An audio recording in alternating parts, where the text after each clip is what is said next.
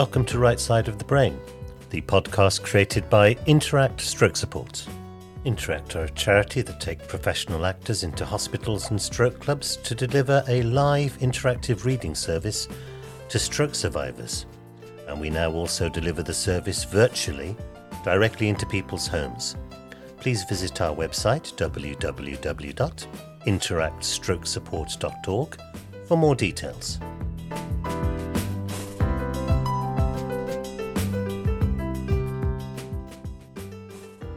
Our guest this week is Christabel Flight from Westminster City Council.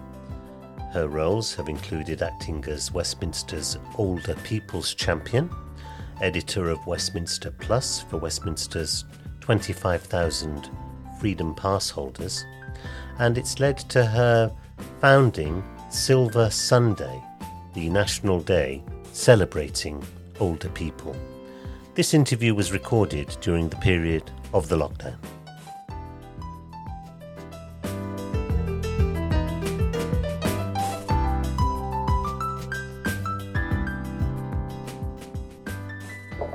There you go. Good morning.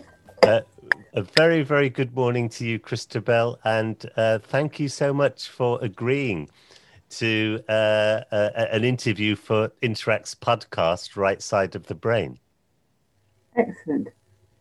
Um, no. So, Christabel, let's find out a little bit more about you first before we talk about things like your work at, at uh, Westminster Council and Silver Sunday, etc. Let's learn a little bit more about Christabel Flight. Um, uh, t- t- tell us about uh, w- where you were born, where you grew up, etc. Okay, I was I was born in Worcestershire, and uh, my claim to fame is my great aunt. Um, was one of the Enigma, Elgar's Enigma variations. He lived on the farm. So um, uh, that's my great fame, fame. And I'm hoping that one day somebody will write something equally wonderful about me as, in, as a piece of music. I mean, that would be fantastic. It's the one just before Nimrod. Um, so I was born on a farm and um, I went to school locally. And uh, then I went off for one year, two years to France for school. So I learned how to speak French and um, I didn't have much of an education because it wasn't considered sort of terribly necessary. Um, and I always planned to marry a merchant banker as a little girl. And actually, I did end up marrying a merchant banker, which is quite fortunate.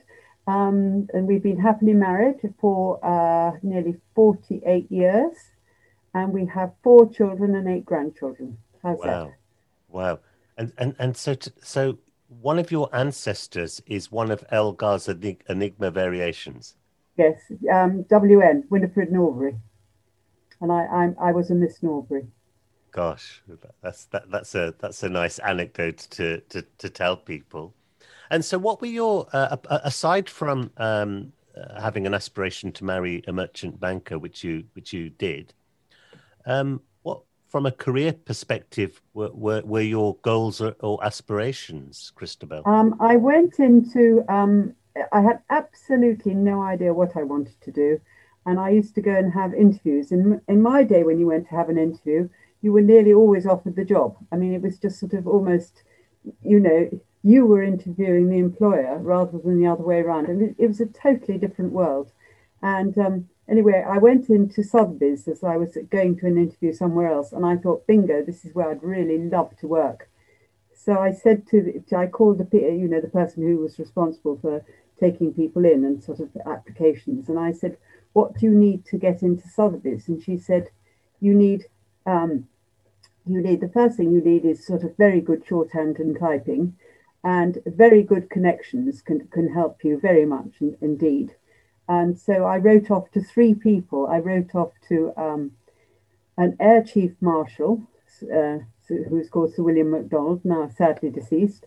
And, um, and then I wrote off to um, somebody called Fred Jimpson, who ran the Worcester China Works, and, uh, and to one other. And I said, please, please, I really, really would love to get into Sotheby's. Um, you know, so if you could write on my behalf, I'd be very, very grateful. And they all did write a letter to, to one of the directors at Sotheby's. Meanwhile, I rushed back to Cambridge where I'd done my secretarial course um, because we had done no work at that secretarial course at all. I mean, we were just, you know, we were much, much more interested in the young men wandering around than than doing shorthand and typing. And um, so I had to go and do a refresher course for three weeks, which I paid for myself, which was good for me because, you know, I was determined. And um, anyway, they rang up from Sotheby's and said, um, Would I like to come for an interview? And I said, Yes, I'd love to. And that was it. And I was 10 years in Sotheby's, um, two years in Christie's, and four years in Bonhams. So my background is, um, but I'm jack of all trades, master of none. I never became the expert. You know, it's just, you know, it was an amazing, amazing place to work. I mean, tremendous fun. You're always working against deadlines, you know, and um, it was just the most wonderful place to work. All three. And and what so, did you do there uh, at those various um, uh, I, auction I, houses?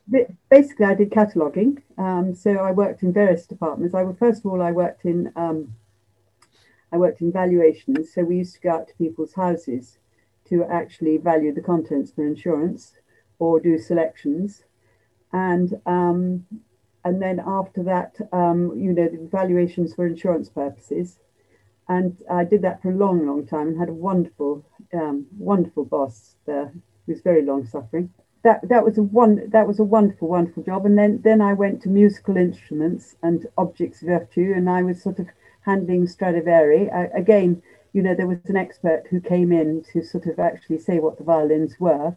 Um, my job was to sort of um, cart them upstairs for him to have a look at and, and to um, help him catalogue them. And I also did objects of refuge, which was things like Fabergé uh, snuff bottles and uh, boxes, and you know, it was just, it was just superb. And then um, I left there to go and have a baby. And in those days, um, my daughter's now 44 you didn't work as a mother. You you know your job terminated. You know that was it. If you had a baby that was your decision and you didn't have a job to go back to unlike now. And um, so at the back of my house was christie's printing works. And so um, and you, if you were a sotheby's girl you never worked for christie's. And so um, anyway i went to the I tried to get an interview with the person who ran the Christie's printing works and left messages, messages, and um, you know, he never replied.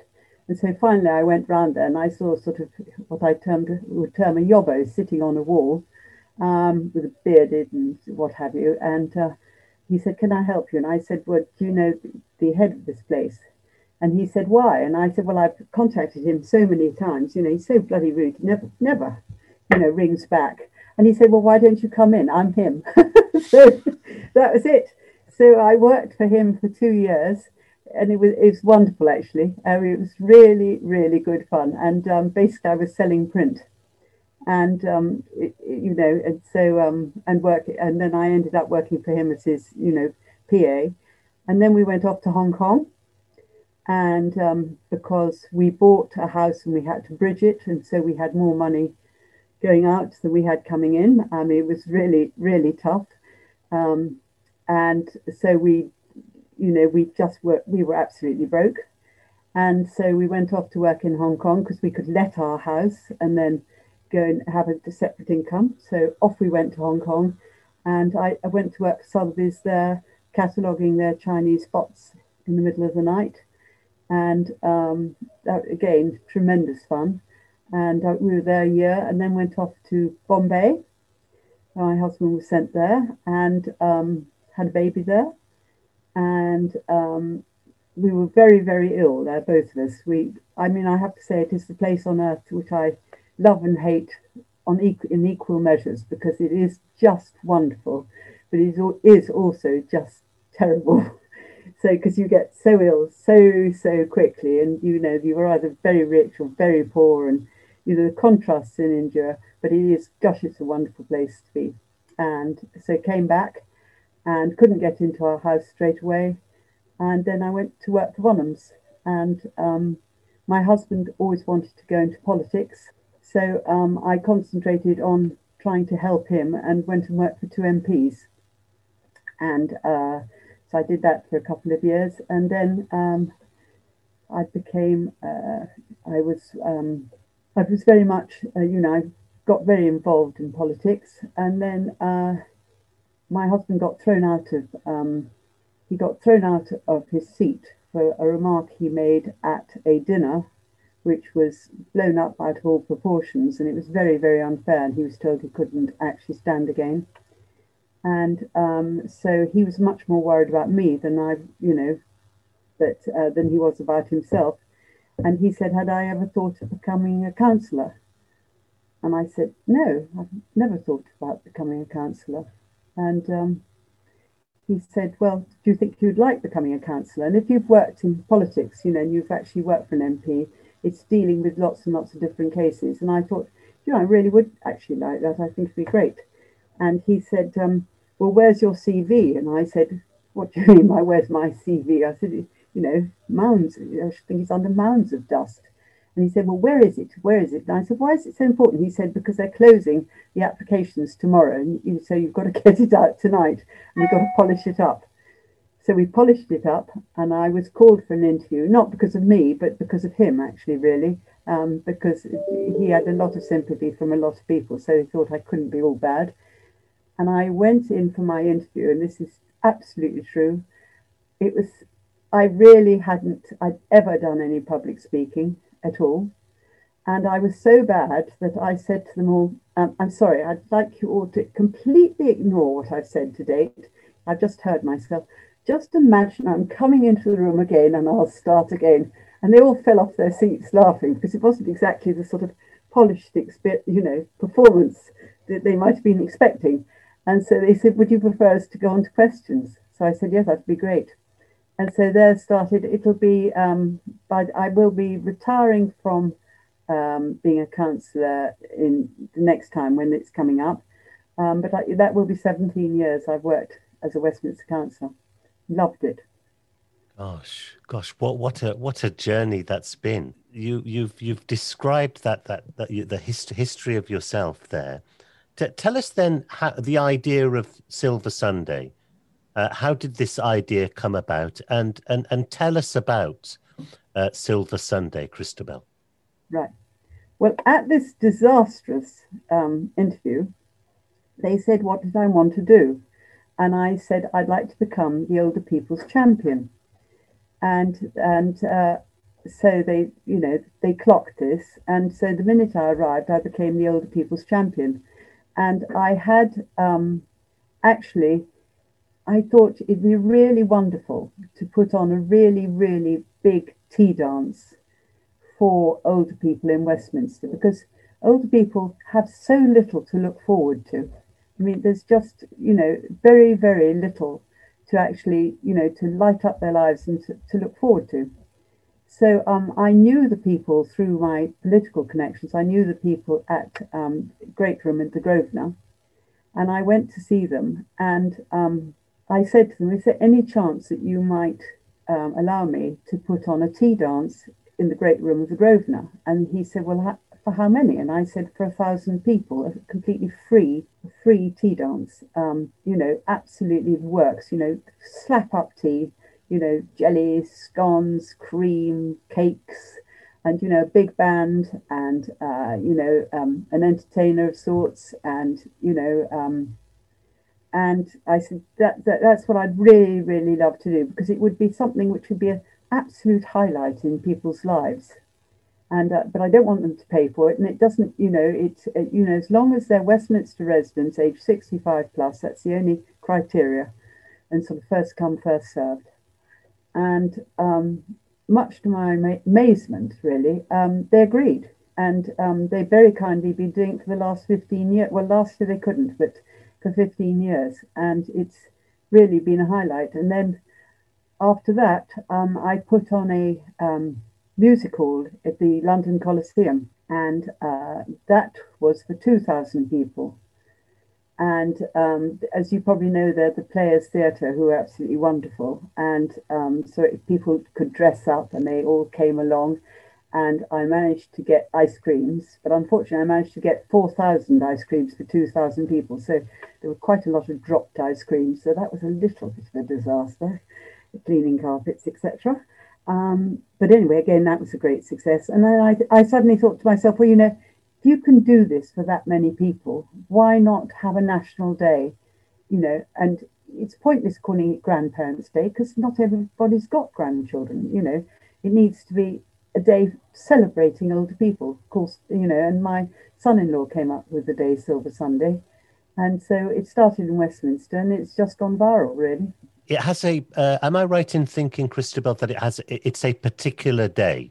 It's the first Sunday in October. Always the first Sunday in October.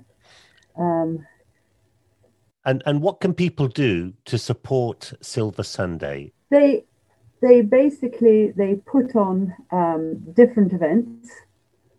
Um, so, for instance, uh, you know, care homes might put on something actually specifically in a care home, or um, other people sort of hire halls. Um, we don't get involved with the finances at all. They choose what they're going to do. We we sort of supply um, ideas and bunting and all the sort of things, you know, so you've got invitations which you can easily send out and things like that. And then um, the events are posted on our map of UK and um, people post their event and then older people look to see where the things are and go along. And so literally thousands of people get entertained and, and um, it's very popular and I usually go around and view what's happening in Westminster. Um, you know, I go I go one way, and the Lord Mayor goes another way. So we try and cover as many events as we can. But um, but it's it's very it's it's great fun, and we got the scouts involved, and the scouts do um, uh, a badge, a scout badge, you know, helping.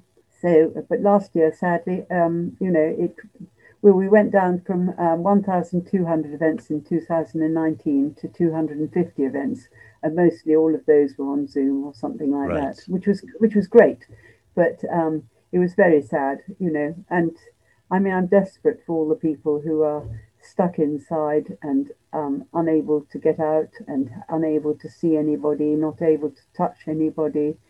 It's you know, it's needed more than so. I mean, I've been working my way through um, the 2019 invites and, and before, sort of writing to people um, now, um, you know, to try and encourage people to put on something in October and hopefully it'll be okay. You know, we hope that, uh, but a lot of people have been nervous of coming out. The, the idea is fantastic. As, as a charity, Interact Stroke Support obviously takes professional actors into hospitals and reads to uh, stroke survivors. But uh, both in the hospital setting and in the community setting. And so many of the people that we serve are socially isolated elderly people. Yeah. So, um, you know, uh, when I received your email promoting Silver Sunday, I thought, what a wonderful idea. And, you know, certainly, obviously, with the caveat of COVID, uh, certainly something you know we would very much like to support and and and, and do things with maybe a, uh, various stroke clubs uh, hopefully uh, when they come back fingers crossed things will be almost back to normal when we get to october. Because it must be a concern for for you uh, as it is for us christabel that the the social isolation of a lot of elderly people. So, for example, what we have often found is that when we're in the hospital setting and we're reading to stroke patients, and they really benefit, you know, from having actors reading to them. It, it, it alleviates the depression, it stimulates memory and stimulates language. But once they're discharged from hospital, a lot of people then become very, very socially isolated all over again. And you know, as a champion of elderly people, you must be very, very aware of this, not only in Westminster, but as a national problem. It is a national problem. Um, but I, I talked to a wonderful um, lady this week. You know, it is um, it is amazing that you send you know you send emails out and people respond to you and ring you up and and I spoke to a wonderful lady who started 10 years ago, because Silver Sunday is 10 years old now, and she started 10 years ago. And she basically, um, her idea, you've probably heard about this, was to match older people with younger people or people who were looking for accommodation and the, um, you know, to live together. Um, and she, she interviews obviously both couples and matches them up. And um, it's been hugely successful. And I mean, how wonderful, how wonderful is that? I mean, I just think that is, I thought it was so wonderful. And I said to her, how many people have, you have, you know? And um, she said, a thousand. And I thought, how amazing that she's got matched a thousand older people to younger people, not necessarily younger. I said, she said, we get quite a few divorcees, um, you know, because if one person is sort of thrown out of the house or something, they've got nowhere to go and um, and possibly no money either. And, um, you know, but, you know, the, the, it's been hugely, she's been hugely successful doing this. And I think, you know, what a wonderful thing to do. And sometimes those those simple ideas are always the best, aren't they? I remember yeah. uh, seeing an idea, I think, on the news a couple of years ago, where they were uh, encouraging older people to go into nurseries to read to, uh, you know, the the the, the kids, and you know, the, so there was this wonderful uh, engagement between the the different uh, generations, and they felt valued um, the, yeah. the, the older people. They, they were they were doing a, a service uh, to the n- nursery school kids, and it was just a, a, fantastic, simple idea. Well, I had a simple idea, but it, it, it's still you can carry this one forward for me um, because I was very very keen on this idea, and, and a lot of other people are as well. Which was to actually, um, obviously with COVID, it's not been great, but to actually have nurseries within older people's homes. And because a lot of the mothers uh, you know, some of them, you know, some of them could be single mothers or whatever. But you know, it's incredibly expensive to send your child to a nursery. It costs it costs a lot of money. Um, but if you had um, if you had a nursery, if you had an older people's home, all of them got wonderful gardens as well. Um, you know, you could actually have the um, the children playing in the gardens and the older people looking at them. You could have the mothers helping to look after the older people so they could get a training actually on actually looking after older people. Um, and I, I just thought this was a marriage made in heaven and, you know, it would bring a lot of happiness to a lot of people. But um, it's been very difficult getting it off the ground, very difficult. So, uh, you know, there's always some reason why it's not a good idea, but I'm certain it will happen one day. Uh, Christabel, it's been such a pleasure to talk to you and uh, uh, to find you out. You haven't told me anything about yourself yet. oh, uh, well, uh, what what what would you like to know? Well, why don't you start from the beginning as well? well, um, uh, for me personally, uh, I was a actually a pro- professional actor for many years for my sins, and then after that, I went into theatre administration. And after that, I was I'd set up a theatre company uh, just a little uh, company and, and was uh, writing plays. Um, and then um, the, the job at uh, Interact came along. And I, I was initially quite reluctant to, to, to be involved in it, but I went to see Interact's work at Chelsea and Westminster Hospital. And I watched an actor read to a stroke survivor. And I thought, well, I could do that, obviously uh, being an actor myself. So I thought, well, I'll just quickly read to the to the lady uh, who was uh, unwell. And um, after I'd finished reading to her, she put her hand on my hand and she said, "Thank you very much for coming." And I thought, actually, I, am going to say yes to this job because uh, originally I wasn't too sure whether I was the right person to be the chief executive, the next one. I was only 39 at the time. Um, but here I am, 16 years later, still running Interact. And um, as I as I said earlier, we we take professional actors into hospitals and we to stroke patients, and we also work in the community. And we have ex- expanded. You know, we we were most of our hospitals originally were in London, but we've expanded to you know Birmingham, Manchester, Brighton, Haywards Heath, Glasgow, Newcastle, Cardiff, and I was just exploring an expansion to Belfast, um, Northern Ireland, when COVID came along and sort of mm. put a halt to, to all of that.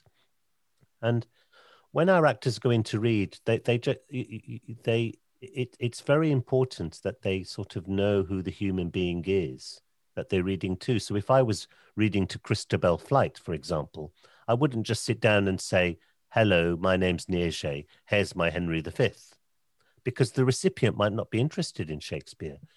the, a good actor will use their detective skills to find out, well, you know, what are your likes and your dislikes? And you might say, I, I love art, or I love the Great British Bake Off, or I love uh, crime stories, or whatever it is.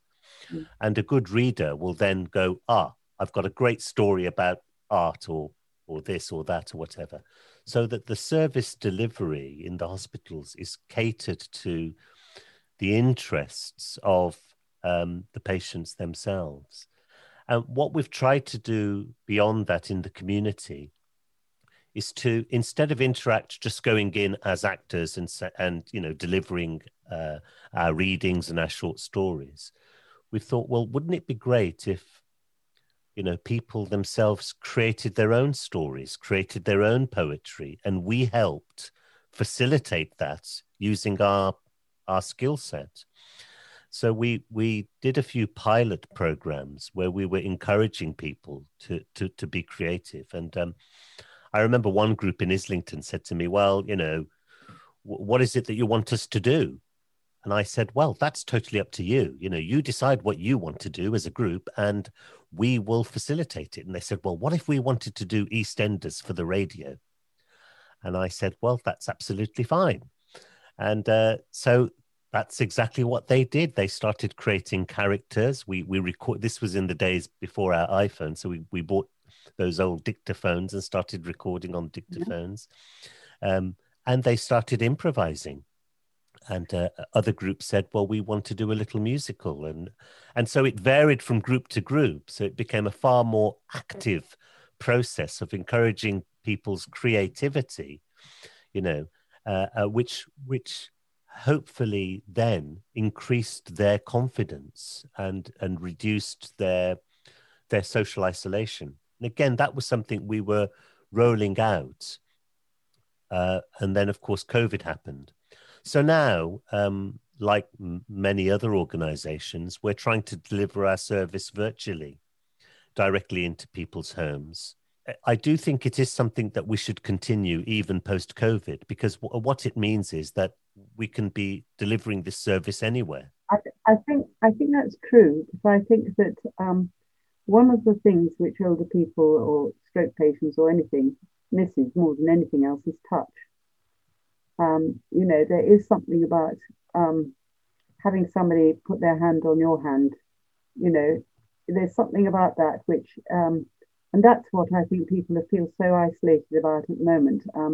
Yes, they can have masses of people ringing them up and watch this, that, and the other, but you know, not to be able to touch anybody. Touch, touch is such an important, you know, an important. I mean, I find, you know, seeing my friends and not being able to sort of fling my arms around them.